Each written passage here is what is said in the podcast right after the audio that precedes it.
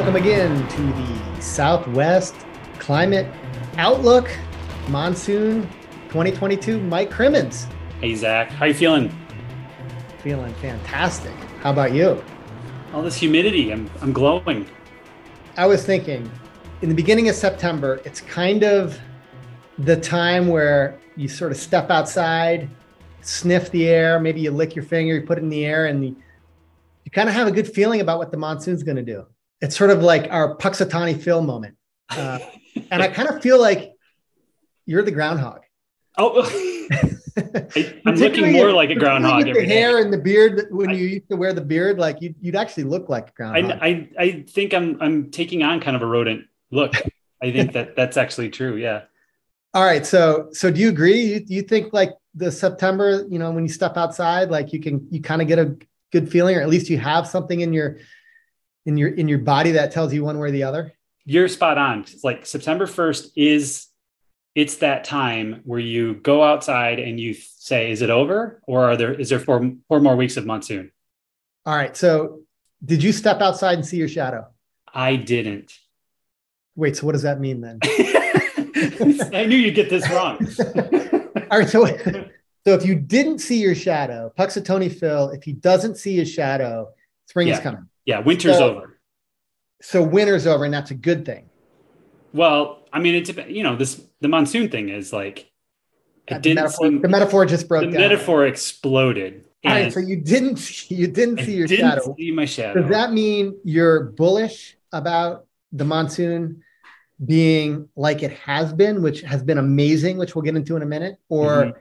do you think on the on the descending limb toward uh, dry conditions? Descending limb is is generous. Oh boy, we just walk off a cliff. Maybe it certainly it feels like it. And living here, you know, now for twenty years, the beginning of September is it's the decision point, right? Is are you going to hold on to anything, or is it going to really just fade away. But just to be clear, you you think the monsoon is kind of over? I do. Oh boy, the groundhogs are never right though. Farmer's Almanac. Did you check that? All right. Well, we're gonna we're gonna unpack that. I am curious. I, I was actually hoping that you would say something different, obviously, because uh, who does who wants the monsoon to end, and particularly this monsoon. So uh, yeah, so we'll have to get your insights there, Mike let me throw to you what I think ought to be the uh, outline, and you can uh, propose some some additional topics if you'd like. Um, let's review what happened in the last month in August, and I'm going to have to particularly lean on you because I spent two weeks away. Actually, believe it or not, in the Asian monsoon area, and the irony of this whole thing is, I think that there was more monsoon action here than than where I was. I um, was I was jealous because you were you were going to Bangladesh in monsoon season, and I thought, wow, that's going to be epic. And I was prepared for it to be epic. I brought a rain jacket. Not once did I use it. Not I did not get rained on once. Seemed- I did see in the far distance in northern Bangladesh. I did see what look like very similar kinds of monsoon features that we have here in the Southwest. And I, you know, I was just thinking actually that the scale was going to be much greater. I don't really know all that much about the Asian monsoon other than like, you know, I know a little bit about the dynamics, but I have never obviously experienced it firsthand. I, I was heartened to see, you know, that that that one day that there were these convective cells, one had a shelf cloud, and there was these rain curtains that were very similar to what we see here in the Southwest. I was like, ah, this is kind of cool. But uh, yeah, no, not as much uh, activity as I had hoped anyway, so August, like really going to have to lean on you for that. So let's let's review August. Then let's talk about you know the the monsoon to date. Let's you know we're we're two thirds generously two thirds of the way through the monsoon. Like probably more like you know September is, is is is variable. So you know we could, by your account, be mostly through the monsoon, if not all the way through the monsoon, if we don't get any more rain. So let's review the monsoon uh, and then, uh, you know, a little bit of a prelude for uh, September. What do you think? Great. I, I like it. I think it's a good plan. You know, and I'm I'm actually the last time we talked, you know, I was whining about it not raining at my house. Within moments of finishing our discussion, it started raining. and then it rained a ton. And then I was like, okay, I'm good. You know, if, if the monsoon's over, it's okay. I'm that fair weather, poor weather monsoon guy. You know, to that point, I forgot like our last conversation because, you know, we we really stressed ourselves to like the monsoon was fooling us. You, when you look at the sort of larger picture, there was quite a bit of rain and uh, a number of you know parts of, of, of the Southwest. You know, Tucson was you know one of the few areas that had not received as as much rain as as perhaps it could have. So it had fooled us at that moment. It certainly has come back in, in parts close to me. So, and that that I think is is the point that I want to make about August, Mike. It, is it looks like you know broadly speaking for those areas that had received a nice July, wet, wet July, that sort of picture continued into August. And it even got better in, in a number of places, including in Tucson, at least at the airport. Like August was better than, than July. You know, Phoenix it was similar, but slightly better. You know, Flagstaff at the end of at the end of July, you know, had close to let's see here, had close to like two and a half inches. You know, at the end of August, you know, we're at around nine inches. So, sorry, at the end of August, we're at around nine inches. So it's done better. Las Cruces has been pretty persistent. Albuquerque has been pretty persistent too. So it's it. I, I think the story for August, at, at, least in terms of the statistics, is that uh, it kept up the pace and accelerated in in in, in some regions. So maybe you can take us back and, and, and tell us what happened in August from maybe a, a regional and dynamical perspective. So yeah, if you remember at the beginning of the monsoon, there was off to a racing start with a bunch of rainfall in um, New Mexico. They had some of that kind of transitional type weather where there was a little bit of troughiness off to the west of us, and it dragged up some storms across southeast Arizona. Rained a ton on New Mexico, and then we transitioned into kind of monsoon season proper. We ended up having the ridge in a pretty good position. We started to get the Gulf surges in. The moisture starts to flow into into much of the Southwest through July. But then we had really weak steering flows. So we had storms popping up all over the place, but they were really kind of the higher elevations. And when they would move off, they would they would move off in places that weren't my backyard. So they so it wasn't raining at my house. But it was was definitely stacking up and it was raining across the region, New Mexico and Arizona proper. So August was like yet another chapter, and it was it was kind of interesting is that we started to get some more flow. Like we started to have better shear, better dynamics, and just just soupy, soupy moisture across the region. I was looking at uh, some climatologies of precipitable water. So remember, we talk about precipitable water as being a measure of moisture, not only at the surface, but up to the column of, of the atmosphere. And that gives us an indication of like really how much water is there to, to work with for a storm from the surface all the way up in the atmosphere.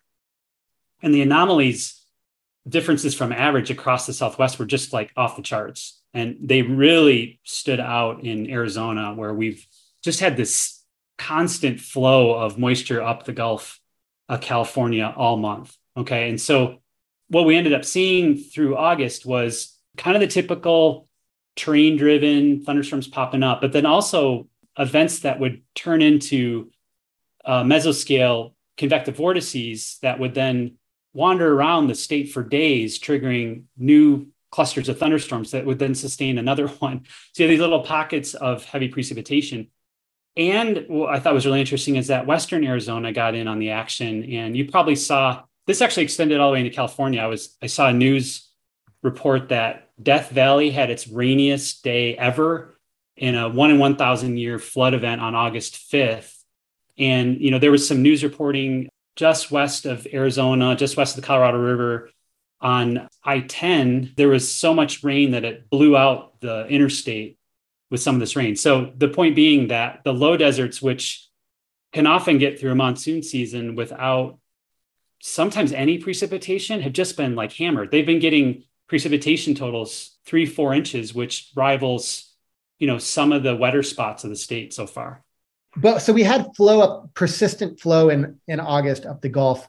Talk a little bit about the position of of the ridge and and and how did that relate to was it was it just in a position that favored sort of the western western uh, Arizona but that it's also interesting because it wasn't just western Arizona that got a lot of rainfall it was sort of like I'm looking at these precipitation maps and there's you know, August 20th, August 21st, like New Mexico got got clobbered. You know, you know, it's it's actually quite widespread the these these rainfall events. We ended up having, if you look, if you look at the pattern of precipitable water anomalies, so difference from, from average for August, it extends all the way from the Gulf Coast, Gulf of Mexico, all the way through to Southern California. So right, so we're there's just there's plenty of moisture everywhere, and it's so if you drag it in from any direction, it's going to be plentiful.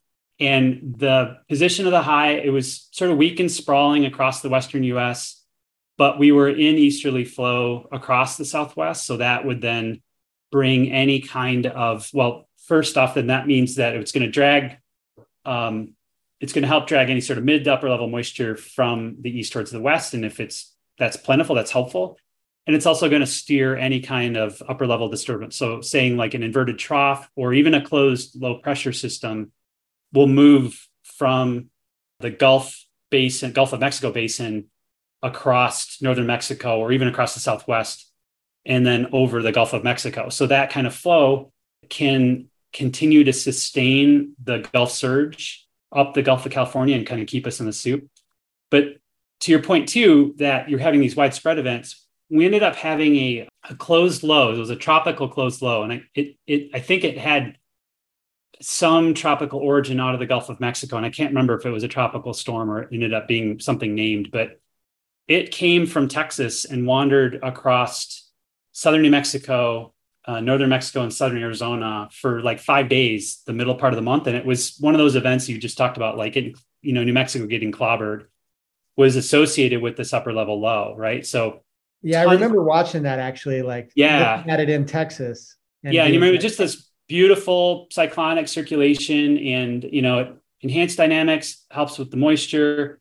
And when you have that much moisture, thermodynamically, it's just it doesn't take much to get it to rain just about anywhere, and that's what we ended up seeing um, happen. You know, from low desert to high elevation and across the whole region. It was just we were socked in and there was enough interesting stuff going on in the atmosphere to to have these little flare ups here and there. Yeah, and these kinds of events, what did you call it? A cutoff low? It was a closed low. Closed low. Yeah, yeah. and I cut, off probably another right word for this time of year. I, I, mean, it didn't break off of a a major storm track. So, right, right, yeah, Just a closed low coming off. Yep. So those kinds of things are happening among amongst a background in our case where the the position of the ridge was north. And so it allowed that closed low to sort of waft eastward. Is that mm-hmm. in other cases, probably this has occurred when that ridge has been more southerly and, and caused those lows not to actually waft into the region. So today, actually, that's exactly what's happening today. Oh, really? Uh-huh. And that's that's why so there's there's a beautiful inverted trough that's been just hammering New Mexico the last couple days and I don't know if you noticed, but it's been really, really windy in Tucson out of the east. And really, it's strange. It feels like April because we've got these these stiff east winds and they're downsloping winds. And so it's a pressure gradient between this low to the southeast of us and the the high is almost overhead. So we're kind of in the we're getting this weird kind of like it feels like spring kind of pressure differential. But we've also dried out. So this this inverted trough is is not super helpful we were in such better spot just a couple weeks ago to capitalize on this than we are even today. I sort of love thinking about this. Like there's there's these sort of rogue events, if you will, or these these these events, these cutoff lows or closed lows that are sort of wafting around, and but they're sort of wandering onto a, a background that's really sort of guiding it. So you've got two different systems that are sort of independent of each other, but like what actually plays out is I don't know what the, the the, the right metaphor is, but it's not unlike when her you know hurricane forecasting is they be, they become they become independent sort of entities and they so they have their own dynamics, but they move in the backdrop of the broader flow pattern, right? Which is why the forecasting becomes really dependent on where the ridge and the trough are. You know, and in any kind of this sort of tropical, subtropical weather we see in the summer, these lows they're not part of a strong mean flow that's sort of moving them along, which is why they're super slow and they tend to just sort of fizzle out over time because they're they don't end up having a lot of support to keep them sustained. And so this one, yeah, took five days to kind of wander across, and then it just it kind of disappeared over the northern Gulf of California. But it did plenty of work in the in the in between of helping to sustain the moisture and and just add just a little bit of a little bit of flavor to help these storm events flare up. Well, the other thing you said a minute ago was that there's just been high precipitable water, you know, from you know across the southern tier. So if you're if you have stuff moving in from the east or moving in from the south, it kind of doesn't matter. There's just there's a lot of water available, and I'm just wondering if, and so and so maybe that that means that the the exact location of the the high pressure ridge, whether it's northwest of us or northeast of east of us or or over the four corners, like it kind of doesn't matter because it's it's helping to tap into you know a lot of moisture everywhere basically. So I'm wondering if that's right. If I heard you correctly, like is that something that doesn't happen all that often? And if so, I'm I'm just curious, like any any any reasons for why that might be the case this year. You moved from July to August I think typically what you see is so there's kind of a progression of the circulation pattern across the whole Western US is right. So June to July transition is typically there's a little bit of a sharper trough off of the uh, West Coast.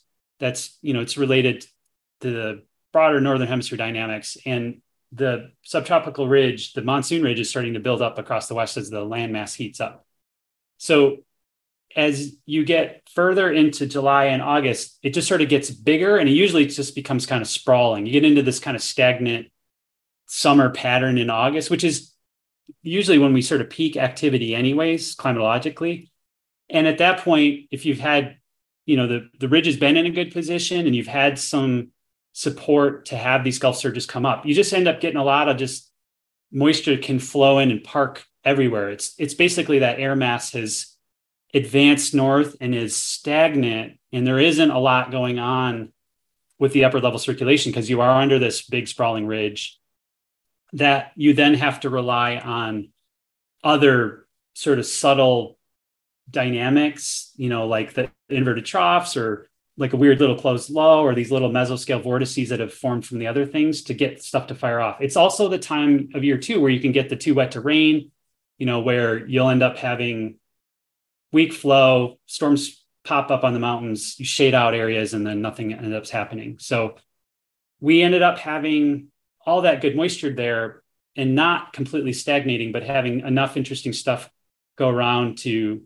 sustain the moisture, but then also have the storms be able to form in different locations across the region. And you know, sometimes we can have all that moisture and, and you end up having this really beautiful wet season along the high country of Arizona, New Mexico, and the low deserts don't see anything.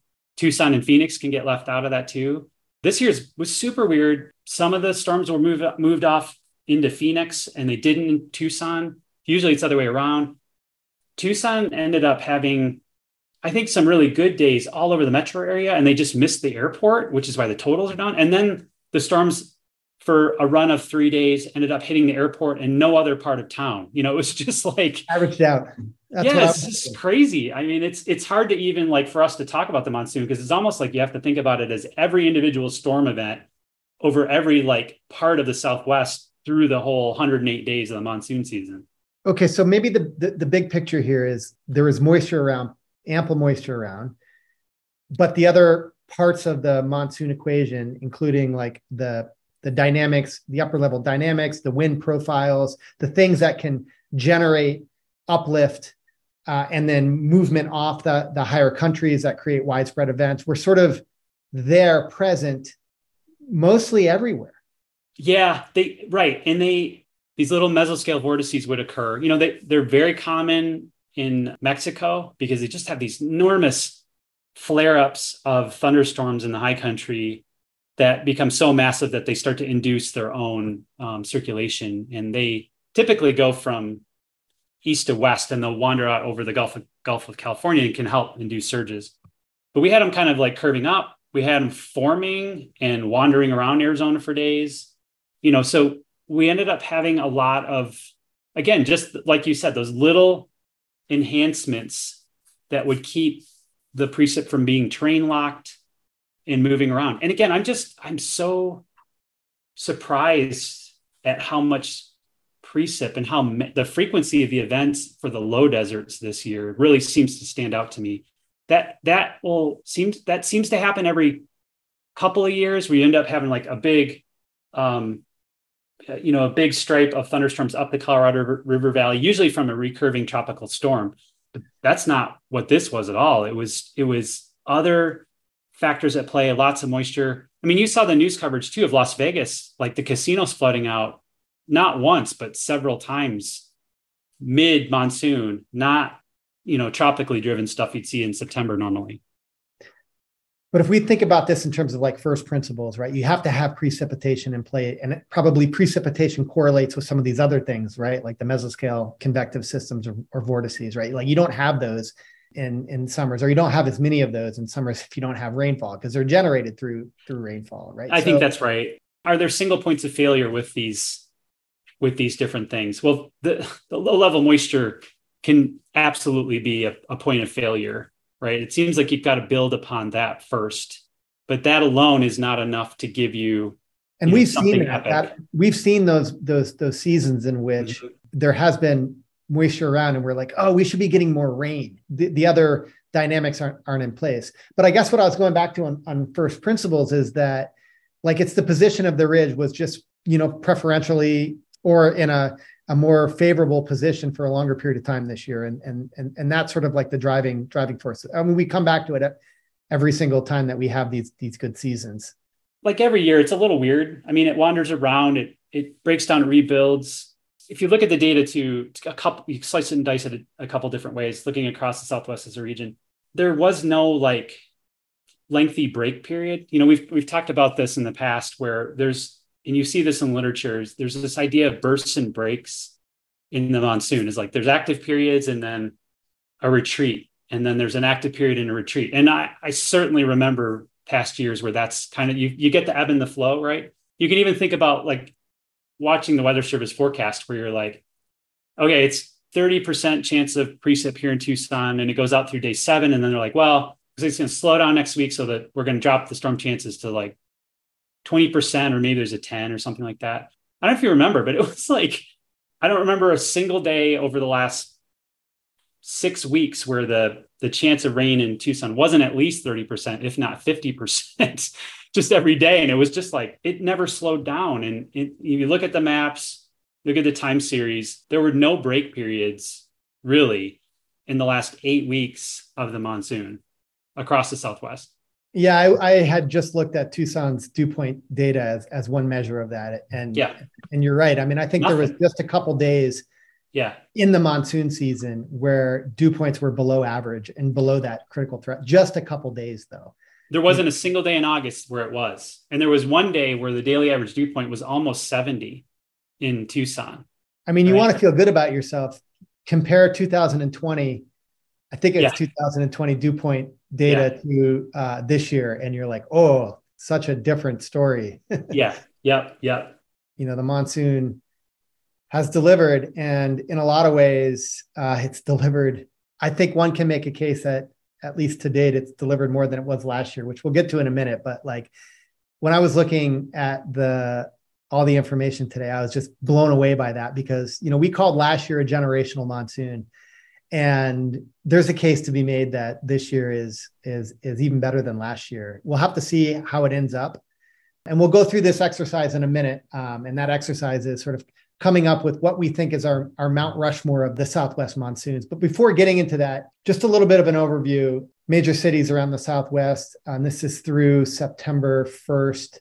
You know, Tucson's right at about average, just a little bit below average. This is the airport. Um, Nogales is much above average. Safford's nearly 200% of average. Sierra Vista's uh, much above average. Willcox, much above average. Picacho Peak, right around average. Ajo, like two and a half times average. You know, moving to like central Arizona, you know, Phoenix Airport again is, I think I mentioned this before. It's it's it's below average, but if you zoom out and, and look at some other stations around Phoenix, it, they're they're above average. Uh, Gila Bend, slightly below average. Uh, but Globe, Apache Junction, Parker, even Yuma, they're all above average. And then if we move to the northern parts of Arizona, you know, Flagstaff, Kingman, Page, Prescott, Show Low, Winslow, all above average. Sorry, I don't have New Mexico here. We'll get to New Mexico in a minute, but I'm just pulling off from the National Weather Service, and it was just an easy figure to look at. So, very good picture through July, actually late June, July, and August. And I was thinking about today and like thinking about so what are the, what's the three main takeaways so far of the monsoon? I came up with these, Mike. So the first one is, is is is that it's just been spatially coherent. There hasn't been really a bullseye. It's been completely widespread. Like if we look at last year, we look at the maps, there was a lot of rainfall in a lot of different places, but like the Phoenix, Tucson, sort of central Arizona, all the way down to Tucson was the bullseye. We don't really have that here. Like there's not areas with much above average. There's just a lot of areas with above average uh, rainfall. So I think it's spatially coherent. No real bullseye is, is, is, is my one takeaway. You know, you can also sort of see this in like the elevation. When you look at rainfall by these elevation bins, you know, it's consistently across these bins that, they've been, uh, the distributions are, uh, uh, are above average. So the medians are all you know 125% to you know 150% of, of average so it's consistently it's not like this isn't like an upper elevation story uh, which sometimes can happen so the second point then is new mexico new mexico you know has received quite a bit of the heavier rainfall events uh, this summer in fact if you look at the the rainfall maps the largest events all sort of focus their their their their efforts in in New Mexico. Maybe we can unpack that a little bit. And third point, I'm a little bit less confident on Mike, but I'm curious your take on it.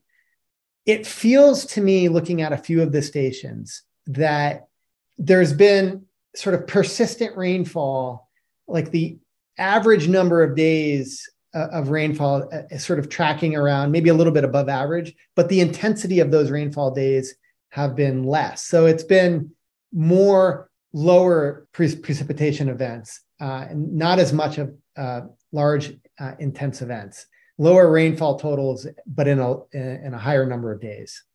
So those are my three big takeaways. You can uh, refute them or add to them. So we, but we make a series of monsoon tracking maps. But th- that's exactly the way this year stood out to me from past years, right? And so so on these maps, you know, you do the, the typical like we total the daily precipitation from June 15th up until present. But then we can calculate some other metrics like the percent of days that have seen rain in that period of time from 615 to present. The intensity index, which would be the ratio of the total precip to the days that experienced rain.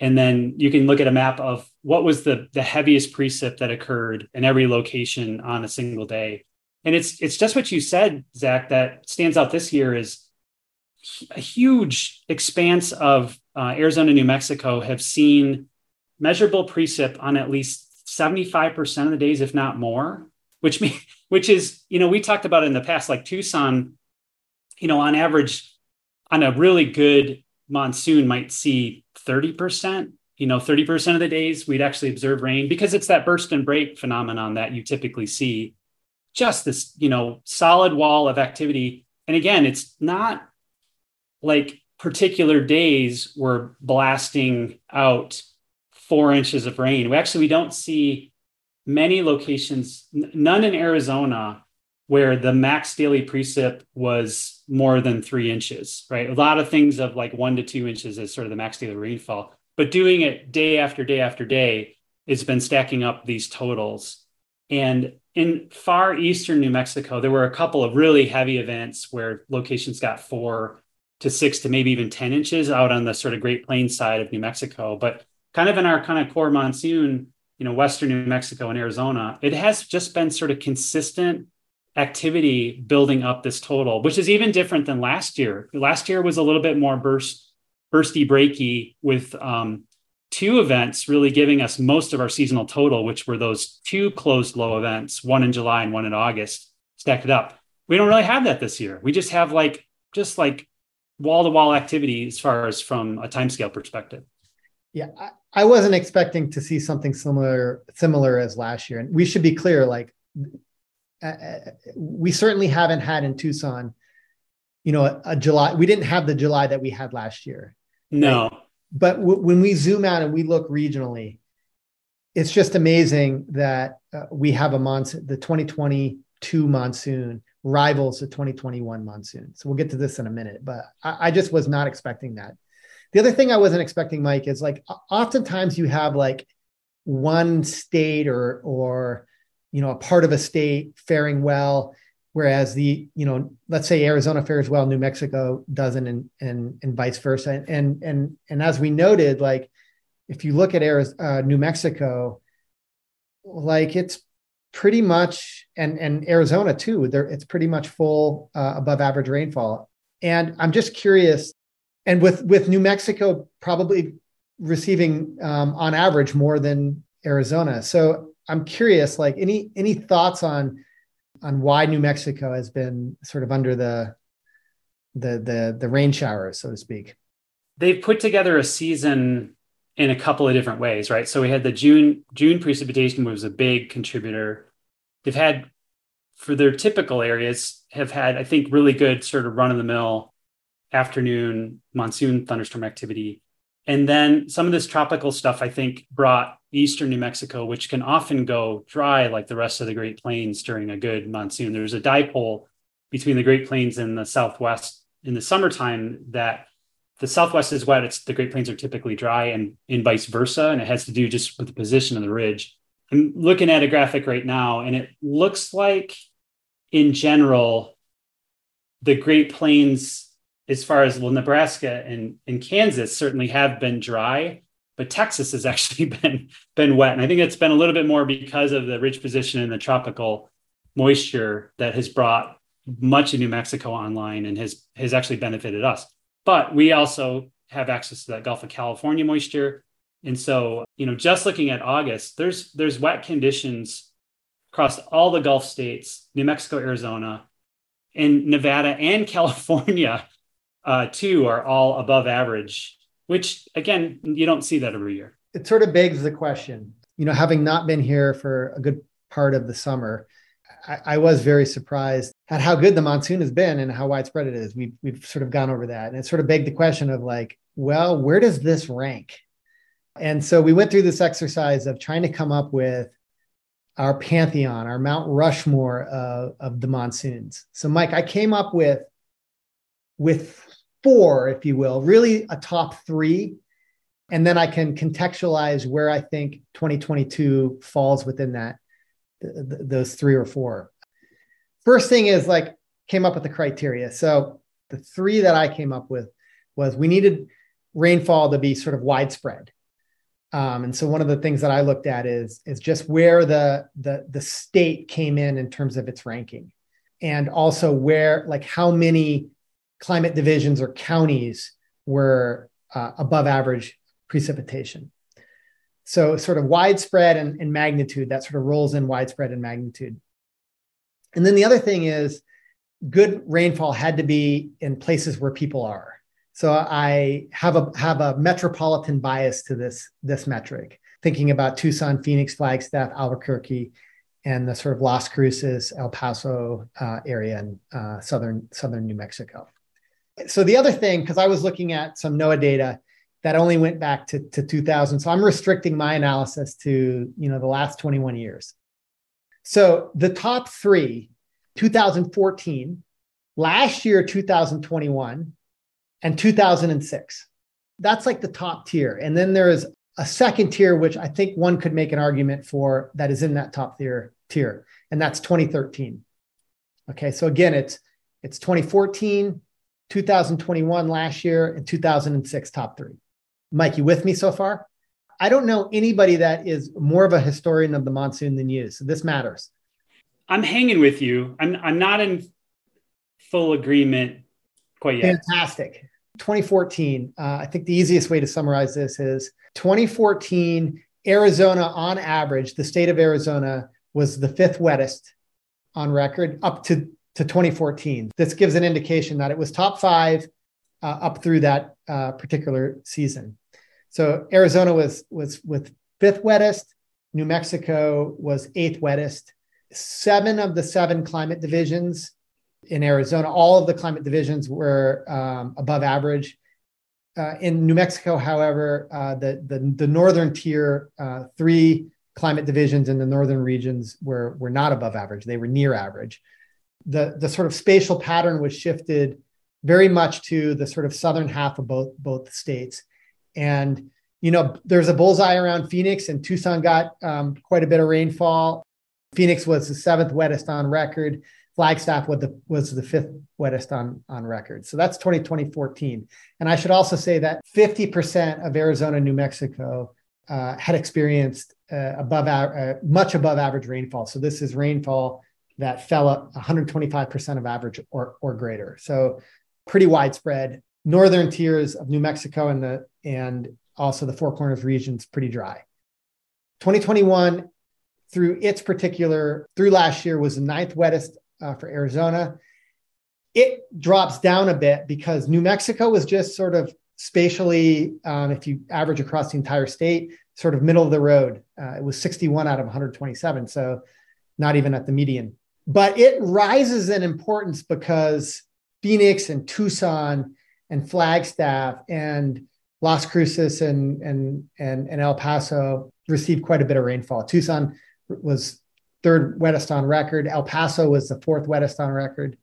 Flagstaff had uh, you know 125% of average. So so so it sort of elevates um, based on that, even though New Mexico itself, the, the northern half of the state was below average and the southern half was was above average. And then finally, let's go to 2006. It was the 14th on record, wettest on record through 2006. And while New Mexico, however, was the second wettest on record.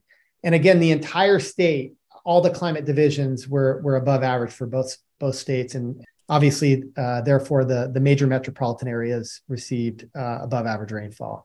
And so it's, it had about uh, 50% of its, not slightly less than 50% of, of, of the region experienced uh, uh, much above average rainfall or, or above 125% of average for, for, for each of those locations. So I think there can be an argument made, Mike, for each of these falling in falling as number one. So those are my top three. You do you have others? Would, what what would be your your top three? I think what's really interesting about this whole exercise is there are so many different ways of trying to throw up on the mountain, you know, who these different monsoons are from the top three. I looked back a little bit further there's a couple of years that stand out. In particular, 1999 was a pretty big widespread year as far as above average precipitation for much of New Mexico and in Arizona. And then 1984 also stands out as a as a big monsoon year. It's actually, if you look at regional totals for the 1981 to to uh, 2021 period, it's the wettest there. And that's where you just had the most widespread precip. And it's also where precip sort of reached into the low deserts in a, a pretty dramatic way as well. So yeah, I, I I like what you're you're saying too. And you you did a little bit more work to try to see the coverage and if it was intersecting with the metro areas and those kinds of things. And I didn't I didn't put any effort into that. I was what looking kind of more at the extent and the expanse of the precipitation.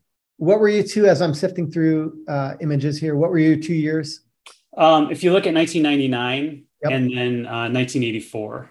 So 1999. So I did, I did go back and look at a few earlier years in 2000, and I do have 1999 in front of me. And the thing that stood out to me about 1999 is that like the eastern half of New Mexico was dry. It shifted. I mean, Arizona fared fairly well, and if you look at like again the the sort of both state areal average, you know, 50% of the Uh, uh, of the area was, you know, much above average. So that sort of like falls in line with some of the other ones that I said. And I, yeah. again, I think maybe it's just like the hard part about this is that each of these years they had sort of spots that were drier than average, if you will, and they, they all had some of those. I think in 1999 is having one of the more even above average extents from Western New Mexico into Arizona out of many of the years. So, and I don't even really think of East, you know, Eastern New Mexico really isn't monsoon country. It's it's spring rain country at that point. And so when it does come into play during the summer, it's it is unusual, which does make this year stand out. so that's a compelling argument to sort of discount eastern eastern New Mexico. Well, when you when you see monsoon studies, you you typically you see studies that will do Arizona and New Mexico completely together as the full, but but even the monsoon research will focus on Arizona and western New Mexico typically, right? Because that's that's typically where you see kind of the core of the monsoon region here, the the, the northern extent of the, North American monsoon.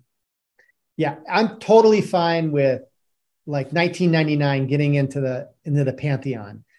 I guess it also sort of makes the case for why I think this year could elevate itself maybe even to be you know at the top of the pile here mike. But certainly i think it's got a really good chance of being top 4 again if you look at this year and again we we haven't had september yet right? So the picture is going to change.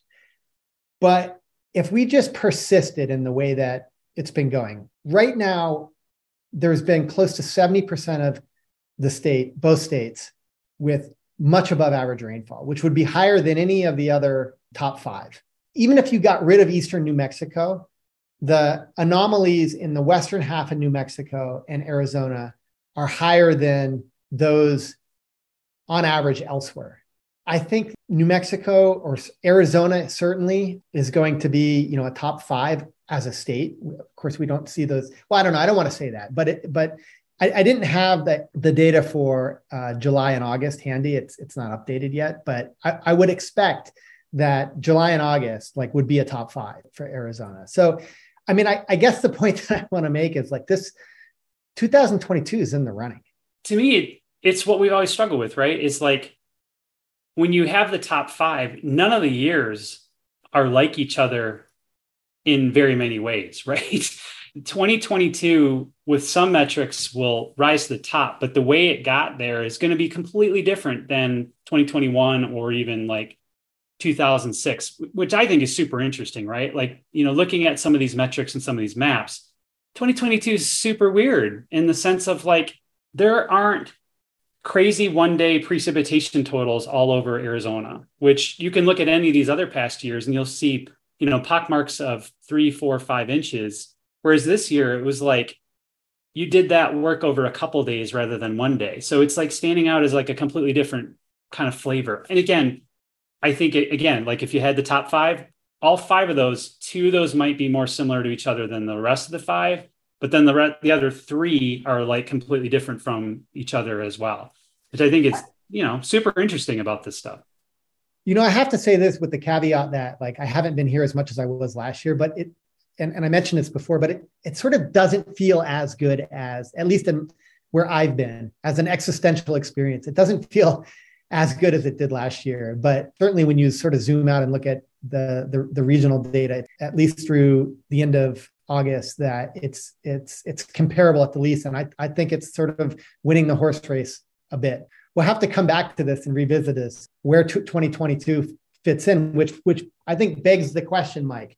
September, you started this with Debbie Downer kind of uh, kind of kind of beginning. So so you think September, you think the monsoon is is in the rearview mirror. So so tell me a little bit why why why you're why you're thinking that.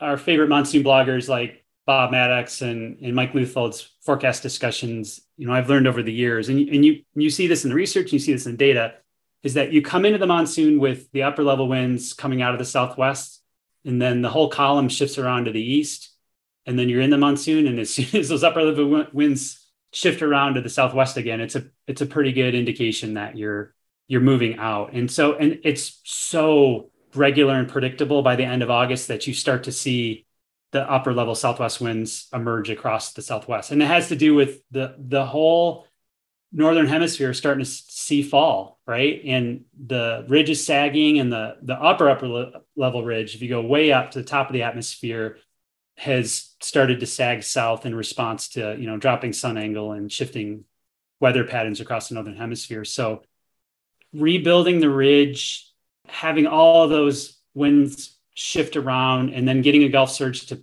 throw a bunch of moisture back up in here it just doesn't really happen in um, the next couple of weeks climatologically.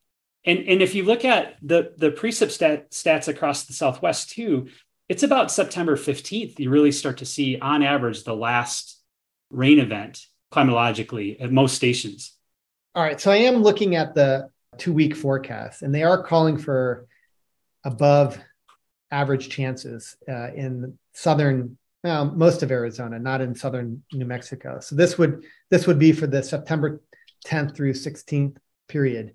So I don't know what they're looking at, but but I also looked at the sort of September monthly seasonal forecast, and they're calling for below average con- conditions across the month. So there's maybe not mixed singles there, signals there, but maybe there's there's chance elevated chances for rainfall in a, a few periods, but maybe not persistent, which which is kind of what we expect in, in September. The shift is that you lose this sort of monsoon pattern. And so to get precip in the Southwest in September, it's got to be tropical. So you, are now like hanging your hat on a tropical storm off the in the East Pacific is close enough to induce a little slug of moisture to come up that you can play with, or you actually have a recurving storm that comes overhead and drops a lot of rain. All right, hold that thought. I have to correct something. The actual the the monthly precipitation outlook from the Climate Prediction Center for September is for above uh, an increase in chances for above average rainfall in, in southern Arizona and New Mexico, in addition to above for Arizona for the 8 to, to 14 day. Maybe they're queuing into this East Pac activity that you're you're referring to.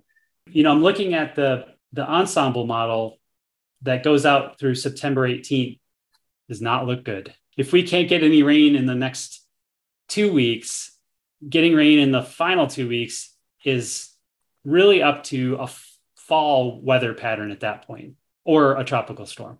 It's not monsoon anymore. I'm sorry, man. And it, it, it took me a long time to realize that September is not really a monsoon month.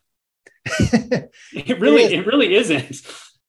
Yeah, I know we lump it in there um, because it can be right. Like you can have the the monsoon sort of persist into early September, but we we lump it in there because it's just an easier cutoff to to to suggest that the three months are July, August, and September. Really. Well, um, I, I think it's I think it's again it's the lumper versus splitter argument here too. Is like it's do we throw those tropical storms and this leftover anything that's interacting with leftover monsoon moisture in September into the monsoon. I mean, we do it at the beginning of the season with June, right? The June isn't really monsoon in the in the kind of purest way of upper level easterly flow and you know Gulf surges and that kind of stuff. It starts off that way, and it's a kind of a clumsy uh, walk into it in July.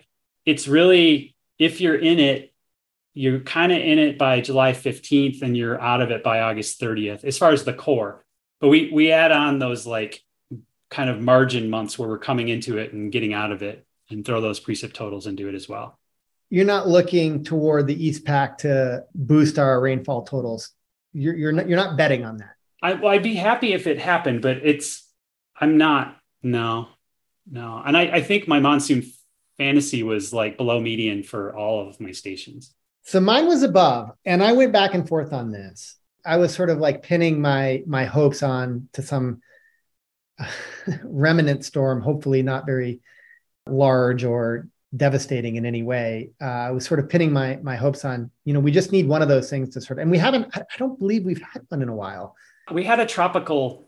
It may have been remnant. It was at least some moisture on about September first, right? And it was really the last proper last year. Event. Last year. Last year, yeah. yeah. So out of our epic wet, you know, the the real monsoon stuff kind of fizzled out in in August and we ended up having something tropical right around September 1st. And then it, if you remember back, we were all like, stop raining. We need the mosquitoes to die off. And there was just water everywhere. So we were kind of good. And then it, we had a little bit of fall kind of winter, fall weather by the end of the month, but it really wasn't monsoon.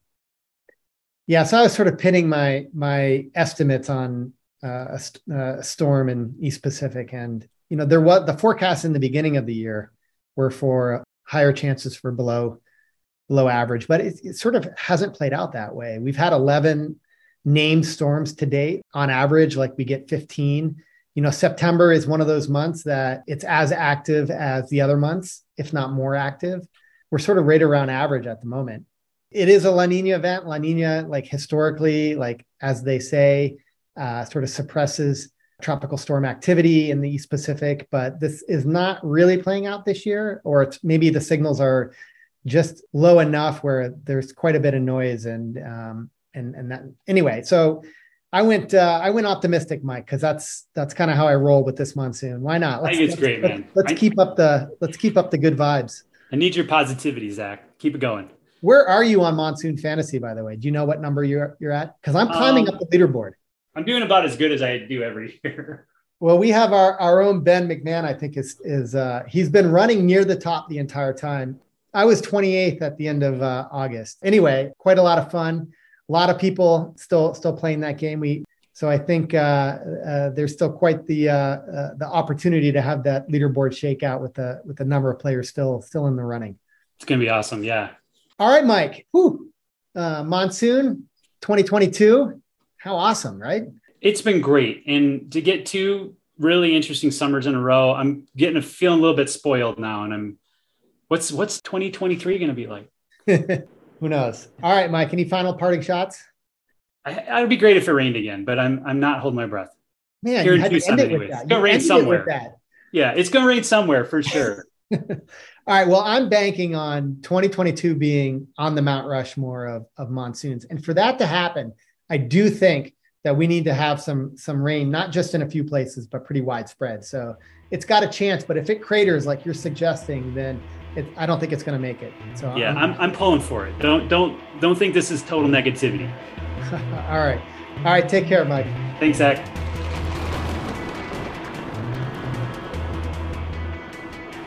Okay, so you said a couple things that I thought were was interesting. Just a couple though, um, which is more than which is more than normal, Mike. Is um, it above average? All right, that's good.